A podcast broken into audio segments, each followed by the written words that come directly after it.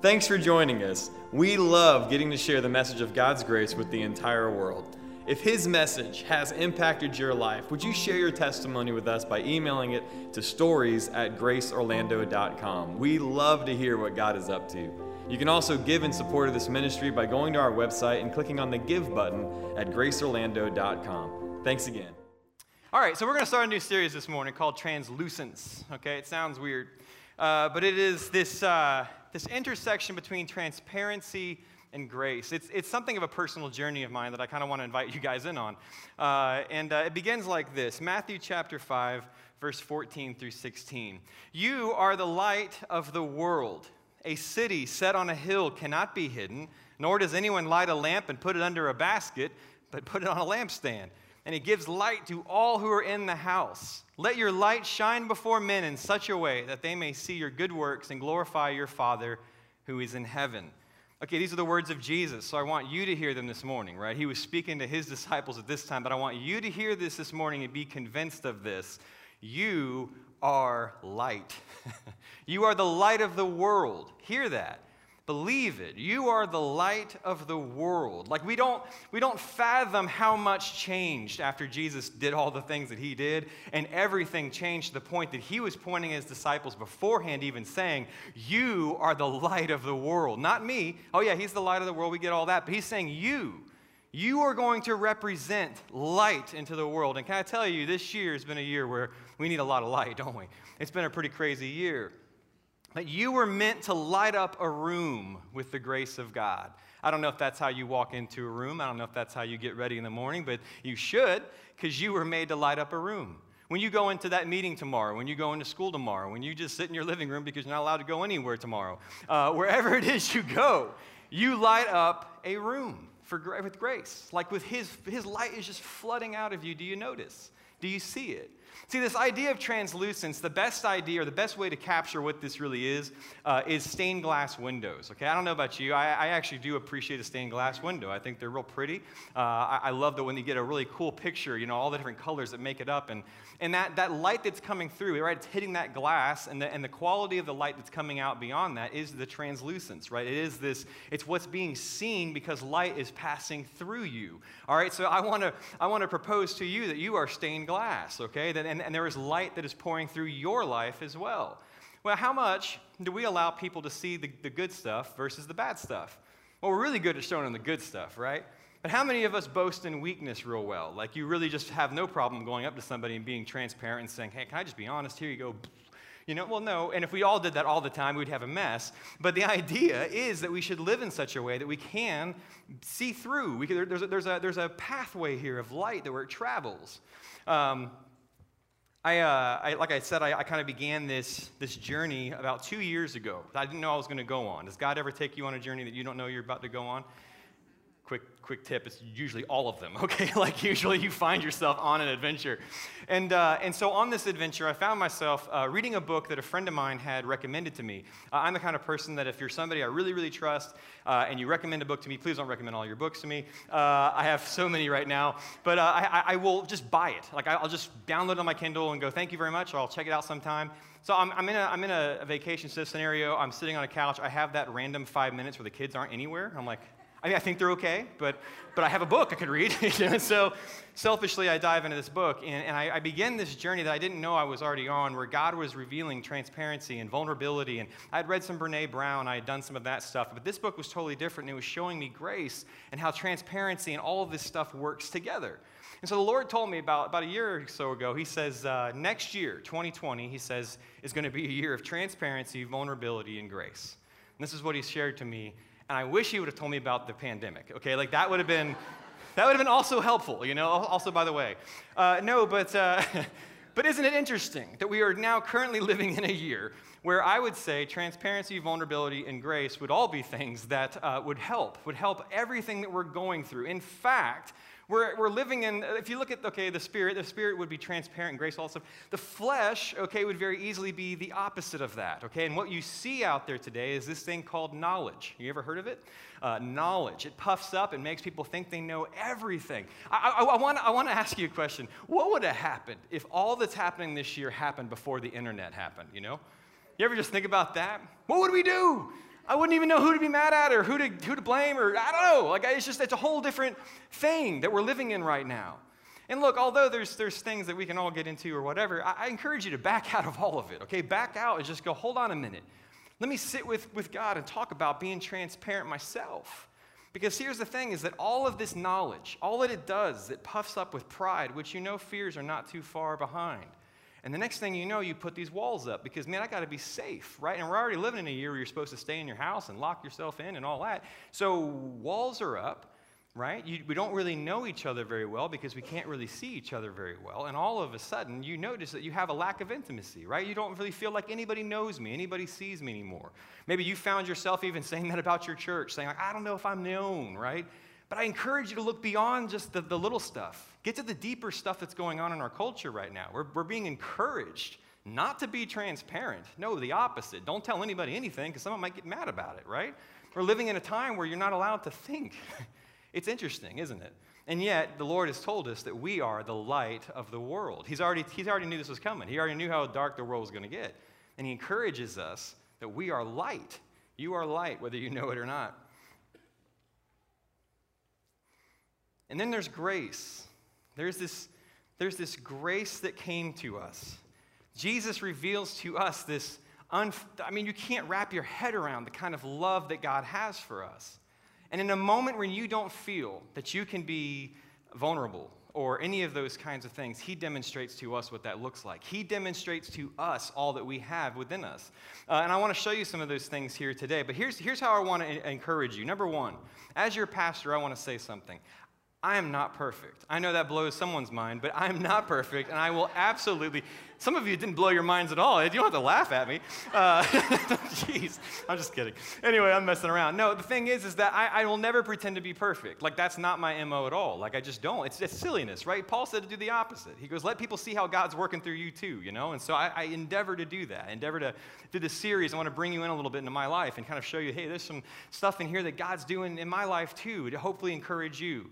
Okay. Uh, but, but I want to give you a great encouragement. For everybody here this morning who, is, who has failed miserably and you're trying to hide it, uh, for every person in here who has uh, blocked everybody out of their life and, and you, you don't think anyone notices, and, uh, for whoever it is that you're hiding all the pain and you're masking it all and you think it's working, I want to tell you as a great encouragement we all see through it. Okay, so now you may not see through it yet, but you will. I'll tell you why translucence. Okay, when light suddenly doesn't look the same coming out of you, when suddenly there seems to be walls going up and all of that kind of stuff, we already know you're going through something, okay? And the idea of the body of Christ is that we would come together as a people. And, and without shame, without guilt, without condemnation, without anything, but just lifting each other up, that we would do that together. And we could be transparent in certain situations together and share this life amongst ourselves. So that's what I, I, want to bring you in on. So this morning, I encourage you to take off the metaphorical mask. Uh, I encourage you to uh, not be okay this morning, okay? If you're somebody who's like, honestly, Javen, I'm not doing okay, that's okay. God already knows that anyway, so you might as well not try to fake it. Uh, and I encourage you to celebrate New Year's with me this morning, okay? So that might sound really weird, but we're in the middle of September, or end of, where are we at? October? Who even knows anymore? Uh, and we are going to celebrate New Year's this morning, all right? So look at your neighbor and carefully say, Happy New Year's. what in the world is this sermon about? Happy New Year's. All right, now I want to believe this is not true, but there could be somebody here who does believe that the moment we turn that calendar over to 2021, 2020 is gone. All of the stuff is gone. 21 is going to be amazing. All right, well, in case you would like the science behind that, we're just going to continue to go around the sun, but the problems remain, okay? So in 2021, as much as we'd like this year to be over, it won't. But what is it about a new year, right? Like, what is it about a new year? Like, we psych ourselves into this, right? We go, we have a party or something, and we, we forgive, right? We forgive people. We, we, we let bygones be bygones. And, and what does that word even mean? Uh, and, and we, we, we, we do all of these things, right? In the new year, we have a fresh start to feel new, to feel like, okay, let's start over. What's 21 going to look like? 20, good grief. 21, you know? All right, well, this all comes from God, actually. He was the one that instigated this idea of a fresh start. Although the people of the day, as I'm going to show you, we're going to go between two places. I'm going to show you how, under the law and under all the things that he introduced through Moses, right, all we had was a lack of transparency with God. You, weren't, you didn't want to go tell God about everything. Uh, is going to involve killing a goat or something. You know, I mean, like this is, there, there was no relationship here, okay? Comparatively to what you and I have now in Christ, where we have this relationship where there is no shame, oh, there's, there's, there's no condemnation, there's none of that stuff, but we have a life in Him that's, that looks totally different. So we're going to we're gonna parallel Leviticus 16 today. If you want to go to Leviticus 16, it might be the first time in a while. Uh, Leviticus 16 is not a place we visit very often, but let's take a look and see how this uh, shows us Jesus. Now, God institutes this brand new year for his people. He goes, okay, I'm going to give you guys a new year, right? A celebration that's going to be focused on that. And not but maybe a couple weeks after that, we're going to have something called the Day of Atonement. Okay, maybe you've heard of this.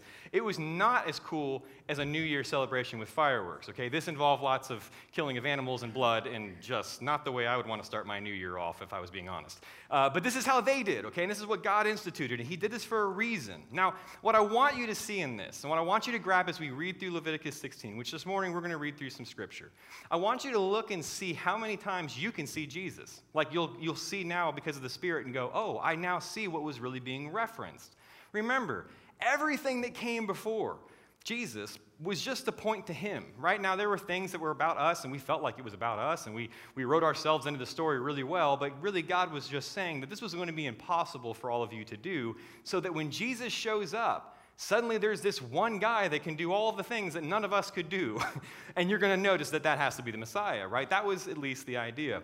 So let's take a look at these three main elements that God introduces, right? You're going to see a priesthood, you're going to see a sacrifice, and you're going to see a scapegoat. And all three of these things are very, very important.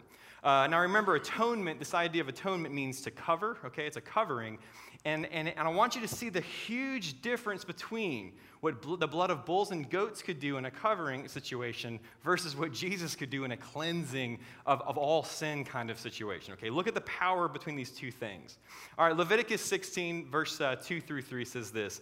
Uh, and I remember Moses just came off the, the mountain. He comes down, there's a golden calf. Some, some people lit up incense they weren't supposed to and died. Uh, I mean, this is a mess. Like, he, he was gone for five minutes. You know, it's just, it's just tough being Moses. He goes, Look, God goes to Moses and he says, Tell your brother Aaron that he shall not enter at any time into the holy place inside the veil, before the mercy seat which is on the ark, or he will die. For I will appear in the cloud over the mercy seat. Aaron shall enter the holy place with this a bull for a sin offering and a ram for a burnt offering. He shall take from the congregation of the sons of Israel two male goats for a sin offering and one ram for a burnt offering. Now, think about how many animals this is. Think about your new year, okay? This is what they're going through, and this is what God was saying. I want you to experience this because at this time, you can't just go walk in and hang out with God, and that's going to be important later. But you can't just walk in and say, God, I got a problem. I mean, you're dead. you can't come into the presence of God. How are you going to be intimate? How are you supposed to have a relationship with God? How are you supposed to be transparent and let Him into your, your areas of your life? Well, you couldn't at this point. Somebody else had to go for you. Now, I'm not going to cover this because it would just be too much, but the part I'm going to skip over in Leviticus is the priesthood, right? The, the idea that you had to be cleansed. I mean, the, the, the things that the priest had to go through, to the, the ritual part of it to make sure that he was not going to die was, I mean, lengthy. And so we continue in verse 8 Aaron shall cast lots for the two goats, one lot for the Lord, and the other lot for the scapegoat. Now, does that sound familiar? The idea of casting lots? You'll see that again at the cross, won't you? When they're casting lots over his clothes. And I want you to catch this. He is both the scapegoat and the sacrifice. You're going to see this. So, verse 8 says this, or verse 9 Then Aaron shall offer the goat on which the lot fell, uh, for the Lord fell, and make it a sin offering. But the goat on which the lot for the scapegoat fell shall be presented alive before the Lord to make atonement upon it and send it into the wilderness as the scapegoat. You ever wonder where that term comes from? You know, someone's a scapegoat? Well, here you go. God started it, right? He, he kicked this thing off. And this was an amazing thing that would happen where the sins of all the people would be laid upon this animal and it would be let out uh, into the wilderness, never to be seen again. Verse 15. Then he shall slaughter the goat of the sin offering, which is for the people, and bring its blood inside the veil. Catch that, that's important. And do with its blood as he did with the blood of the bull, and sprinkle it on the mercy seat and in front of the mercy seat. Again, it's easy to think this is about a bunch of bulls and goats and people and the stuff that we're reading. But you know this is about Jesus. You know the blood going behind the veil is going to be huge in a moment, okay? This, this is not about what we thought it was. We read this in such a way at a time when we did. Verse 20 When he finishes atoning for the holy place and the tent of meeting and the altar, he shall offer the live goat. Then Aaron shall lay both of his hands on the head of the live goat and confess over it all of the iniquities of the sons of Israel and all their transgressions in regard to all their sins. He shall lay them on the head of the goat and send it away into the wilderness by the hand of a man who stands in readiness. The goat shall bear on itself all their iniquities to a solitary land, and he shall release the goat into the wilderness. Now, I love this. I was talking to Eric Platt recently, and he, he told me this. He said uh, that, that if the goat that you let off into the wilderness, if it ever came back, which it wasn't supposed to do, they would just kick it off a cliff. so, again, not a good time to be an animal. Um, it, uh, this goat represented all of the sins of the people. It can't come back, okay? Like, no, you're supposed to be gone. And so, you know, it's gone. Um, Aren't you glad you don't live in these times? Okay, so this is what would happen. And if this was not enough, if this entire scene was not hard enough to watch year after year, that would be the point, is that it would become a yearly thing. Verse 29 This shall be a permanent statute for you. In the seventh month, on the tenth day of the month, you shall humble your, humble your souls and do not do any work, whether the native or the alien who sojourns among you. It's on this day that atonement shall be made for you to cleanse you. You will be clean from all your sins before the Lord. It is to be a Sabbath of solemn rest for you, that you may humble your souls. It is a permanent statute. Now, you could probably catch multiple things in there that we're going to reference here in a moment that Christ fulfilled. This is a permanent statute. How many people do you meet that say, Javen, that's why we're still under all of this, is because it's permanent? But we don't understand it was permanent because Jesus fulfilled it and now keeps it fulfilled permanently. Like he is going to satisfy every single thing that you're reading right now.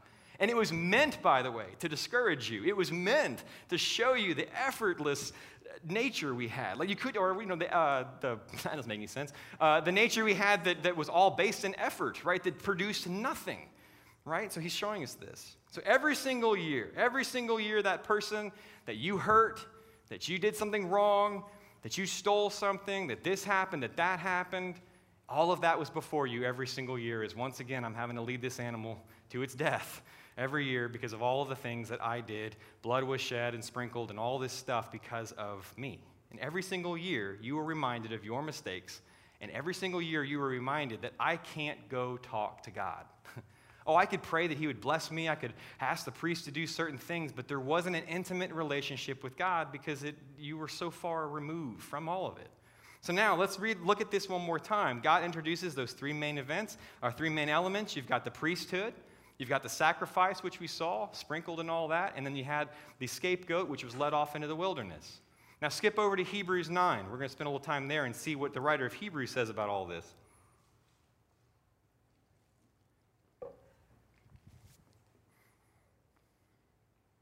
Hebrews 9. He says this For there was a tabernacle prepared. The outer one in which we were, in which were the lampstand, the table, and the sacred bread, this is called the holy place. Beyond the second veil, there was a tabernacle, tabernacle, which is called the Holy of Holies. All right, so I love this. The writer of Hebrews is now writing his Jewish brothers and sisters, right, his fellow kinsmen, and he's saying, Listen, I, I want you to see something. You guys are stuck in Leviticus. You guys are still offering sacrifices. You're still doing the stuff at the temple for the little while they still had left before it was destroyed. And he's saying, Listen, I'm trying to show you guys, right? Hebrews was not written to Americans in 21st century, it was written to Hebrews. So remember that. He's trying to convince them, right? So let's read it together. He continues in verse 8. The Holy Spirit is signifying this, that the way into the holy place has not yet been disclosed while the outer tabernacle is still standing, which is a symbol for the present time.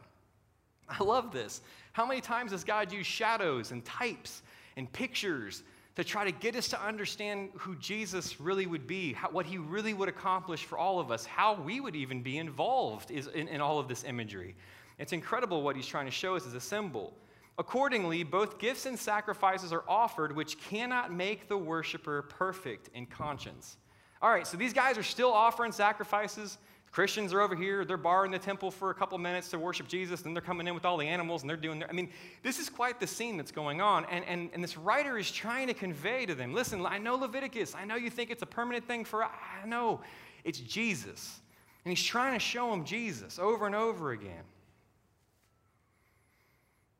And this is the big part. You cannot, eh, these sacrifices never made your conscience clean. Again, every single year, you know, 365 days from now, I'm going to be doing this again. And that's why you knew that the sacrifices weren't good enough. What God had for you was greater than that. He didn't want you to be reminded of your sins all the time. That was never the point. What He had was better, and what He had was coming. And let's take a look at what verse 11 says. But when Christ appeared as a high priest of the good things to come, he entered through the greater and more perfect tabernacle. Okay, he didn't go to the temple when he died, he went to heaven. He went to be in front of his Father. That is not of this creation and through the blood of goats and calves, but through his own blood he entered the holy place once for who? All so he takes his blood, and the way they used to take the animal's blood and walk behind the veil, he took his blood and walked in his father's presence. He walked right in. Like, talk about how powerful his blood is. He entered the holy place once for everybody, having obtained eternal redemption. For if the blood of bulls and goats and the ashes of a heifer, sprinkling those who have been defiled, sanctify, which catch that, for the cleansing of the flesh, how much more will the blood of Christ, who through the eternal Spirit offered himself without blemish to God, cleanse your conscience from dead works to serve the living God? Let me give you some examples of what a dead work looks like, because we don't even really get this that much anymore. Dead works sound like this I'm going to grow closer to God. It's a dead work. It, it, sounds good. It sounds like you're trying to get a deeper relationship with Him or something, but it's be- based on the idea that He's somewhere where He's not. How do you grow closer to the one who's inside of you? How do you grow closer to the one who replaced your life with his? Uh, I, and you can't. I've merged with him, I'm in union with him. And it's a dead work. You sit there and think, I'm going to grow closer to God. Well, then what are you going to do? I'm going to go read my Bible. I'm going to go worship the God. I'm going to go pray. I'm going to go. You're doing. Do you not hear it? You're going to go do something? Where he says that this was supposed to be a Sabbath rest. What he did was supposed to bring you to a place of rest. So take a, take a look. For this reason, he mediated a new covenant, so that since a death has taken place for the redemption of the transgressions that were committed under the first covenant, those who have been called may receive. Do you earn it? Do you do anything? Do you have to go keep? No, you receive it, the promise of eternal inheritance. If it's something you have received, it was something that God gave you. And if He gave it to you, let me tell you, He's not taking it back. He gives based on what you need because he's agape love. He's not petty. He's not waiting to see if you deserve it or, I gave you life and then you look what you did with it. I'm taking it back. And that, what, that's us. No, God is the God who gives and he gives and he gives. Hebrews 9 24, he continues, Christ did not enter a holy place made with hands. He didn't go fulfill the priesthood that was the Leviticus stuff in this way that he did something more just massive. It was a mere copy of the true one, but he went into heaven itself, now to appear in the presence of God for us. Remember Aaron? He got warned. You can't just walk into the presence of God, and Jesus walks right into the presence of God. This is supposed to show you what you're able to do now. Aaron, beforehand, you better make sure, man, you do it all right. Put the bells around your waist. You know, we may have to pull you out later. You know, and then Jesus just walks on in, showing what a son of God looks like. This is my dad.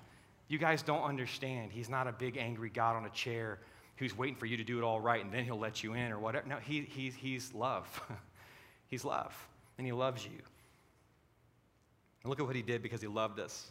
He, nor was it that he would offer himself often as the high priest enters the holy place year by year with blood that is not his own. Please catch this. God does not need you to get forgiveness of sins every single day. I know if you've gone to church for any length of time, you're told that you need to pray and get forgiveness of sins, like pray your sins. At the end of your day, pray a YOLO prayer of like, God, any prayer I forgot, you know, or any sins I forgot. You know, like the idea is we got to get forgiveness of even the stuff I forgot about. But if you'll just read that verse and contrast how different what God did through the Spirit and, in Himself, all the things He did, versus Leviticus, this is way more powerful. It forgave all your sins. It forgave everybody's sins, in fact, whether you've ever asked for it or not, so that you could receive life. See, God's not worried about you seeing, seeing that you're wrong. He knows you're wrong, okay? He's worried about you not receiving His life because that will keep you in death. He wants you to receive life. So repent, change your mind, see things differently, see how good He is. Look at what He says. He goes, Look, this is not going to be a daily thing, this is not going to be a yearly thing. He goes, No, otherwise, He would need to suffer. Jesus would have to suffer more than just once. And He goes, No, He goes, He put away sin by the sacrifice of Himself. Read that again. He put away sin. Oh man, we always keep pulling it back out, you know. Oh, but Javen, I think you forgot. I just sinned. he put that away too. He put away all sin. Not that there's not consequences, not that there's not things that we have to work through and, and because of sin, but He took it and He took all of it so that we could have life. He put it away. All right, a little bit more. Check this out. Hebrews 10, skip over one now. The writer of Hebrews, again, is really trying to convince a people that once believed that you were sanctified or cleansed by a little bit of blood from an animal, right? That, that this has sort of cleansed you in some capacity. Now he's going to show you how superior the blood of Christ is compared to all the other things you had seen before. For the law, since it was only a shadow of the good things to come, all the things Moses saw was a shadow. It was not the very form of things, and it can never, by the same sacrifices which they offer continually year by year, make perfect those who draw near. Otherwise, would they not have ceased to be offered because the worshippers, having once been cleansed, would no longer have had consciousness of sins?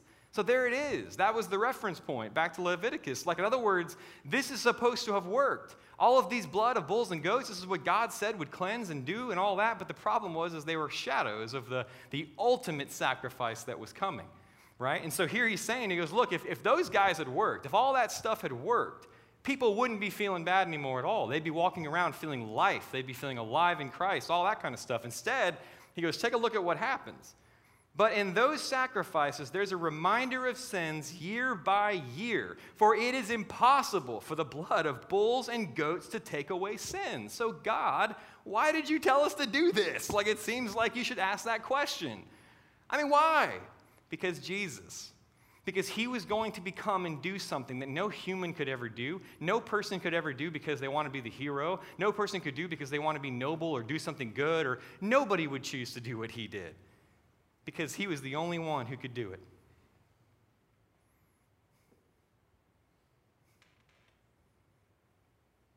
Those sacrifices never cleansed us, but they continually covered us.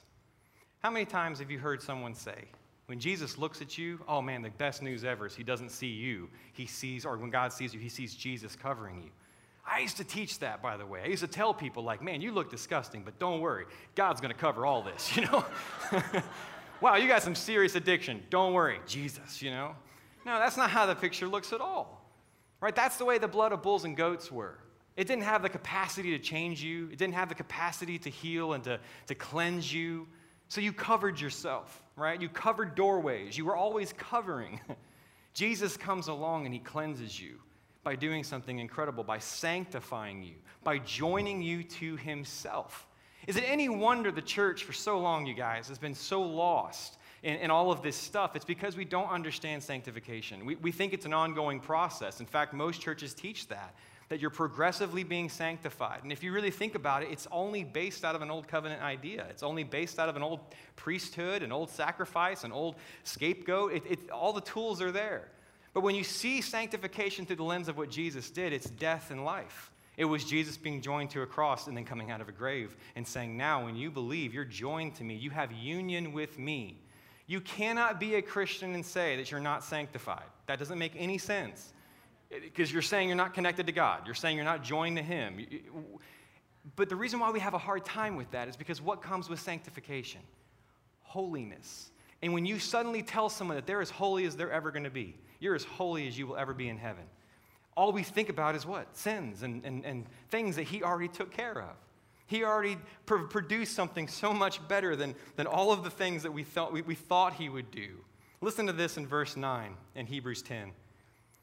This is Jesus talking. Behold, I come to do your will, Dad. I'm going to add dad in there. He takes away the first in order to establish the second. He started something new. By this will, we have been sanctified. I'm going to say it again. By God's will, we have been sanctified through the offering of the body of Jesus Christ once for all. Every priest stands daily ministering and offering time and time the same sacrifices, which can never take away sins. But he, having offered one sacrifice for sins for all time, sat down at the right hand of God, waiting from that time onward until his enemies be made a footstool for his feet. For by one offering he has perfected all for those who are sanctified. He has perfected you. Now, look, be careful because some Bibles actually wrote a word in there that's not in the original transcripts, and that word is being. you are being sanctified, the NIV says, and that's not true. You are sanctified. Again, just off of reading the wrong Bible, sometimes we can get so lost. We're doing our best. We're doing our best. If you aren't sanctified, if you aren't in union with God, you have no intimacy with God. I'm sorry, you don't. Because everything that you have is based off of something that you're doing for Him. And if any of you are in a relationship where it's based off of something that you do for this person, I don't know how intimate that relationship is going to be, right? You're not going to want to share necessarily all the deepest parts of your life with somebody who's a taskmaster, do you? And yet, this is what God shows us is that we have a relationship with Him, something totally different. Listen to this rest of this, uh, this verse here in verse 18. He goes, Look, there's no longer an offering for sin. He goes, Therefore, Brothers, since we have confidence to enter the holy place by the blood of Jesus, by a new and living way, underline that, which he inaugurated for us through the veil, that is his flesh. What was the actual veil made of? Was it, was it the big veil that covered the Holy of Holies? No, it was Jesus' flesh, was the actual veil. And when he hung on that cross, and the Bible says that he, his flesh was ripped in two, the veil was torn in half. Everything that happens to Jesus, right, happens to the copy. Like it's like we're the copy, and there's a reality that he's showing us. Let's, let's take a look at this uh, last little bit here. We have a great high priest over the house of God. Let us draw near with a sincere heart and full assurance of faith, having our hearts sprinkled clean from an evil conscience and our bodies washed with pure water. You and I can now have a relationship with God where you don't walk in thinking, okay, hold on, God, before I get started, I know. I'm sorry for. No, you don't have that kind of relationship with God.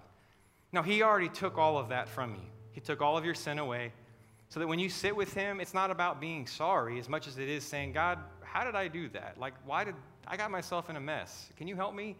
And your dad's always there to help you without any shame, without any yeah, but I told you this was going to happen. You know, like there's none of that, like things that I do as a dad that I'm trying to work on.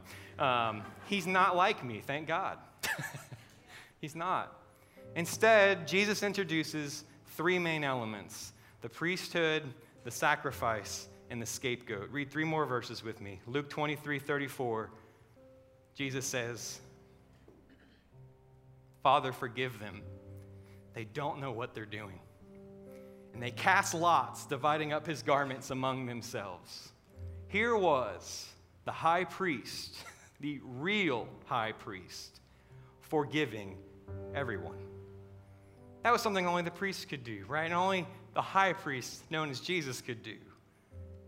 Here he was as the priest. Oh no, the priest wasn't what you guys thought.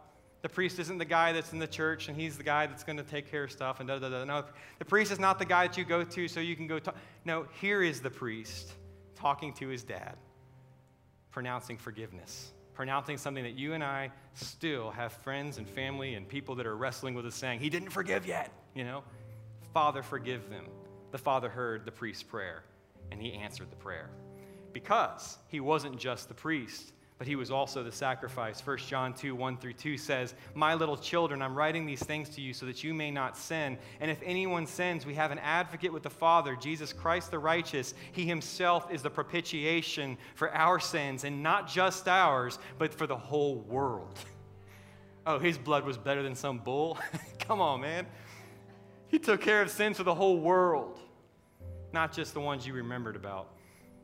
John 1:29 says that he wasn't just the high priest, he wasn't just the atoning sacrifice. John 1:29 says the next day when John the Baptist saw Jesus coming, he said, "Behold, the lamb who takes away the sins of the world." He was the scapegoat as well. Jesus became all the things that God spoke to Moses in Leviticus about. Jesus said, "They're all me." it was all about me. Jesus was bringing the reality of heaven to earth. He was bringing this reality of heaven to earth. And what Jesus said the reality of heaven looked like wasn't all the things that we commonly think of.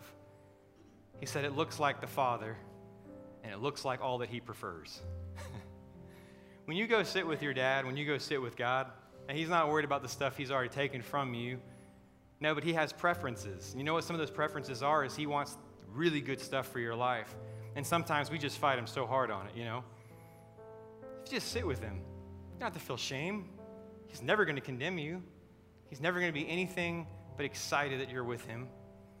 Or you can have true transparency. You can just say, Dad, okay, I'm not even going to, you, you know. oh. And he goes, You're a child of God, stand up.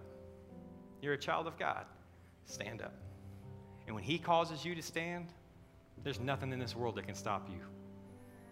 Lord, I thank you that you're taking me on a journey of being transparent.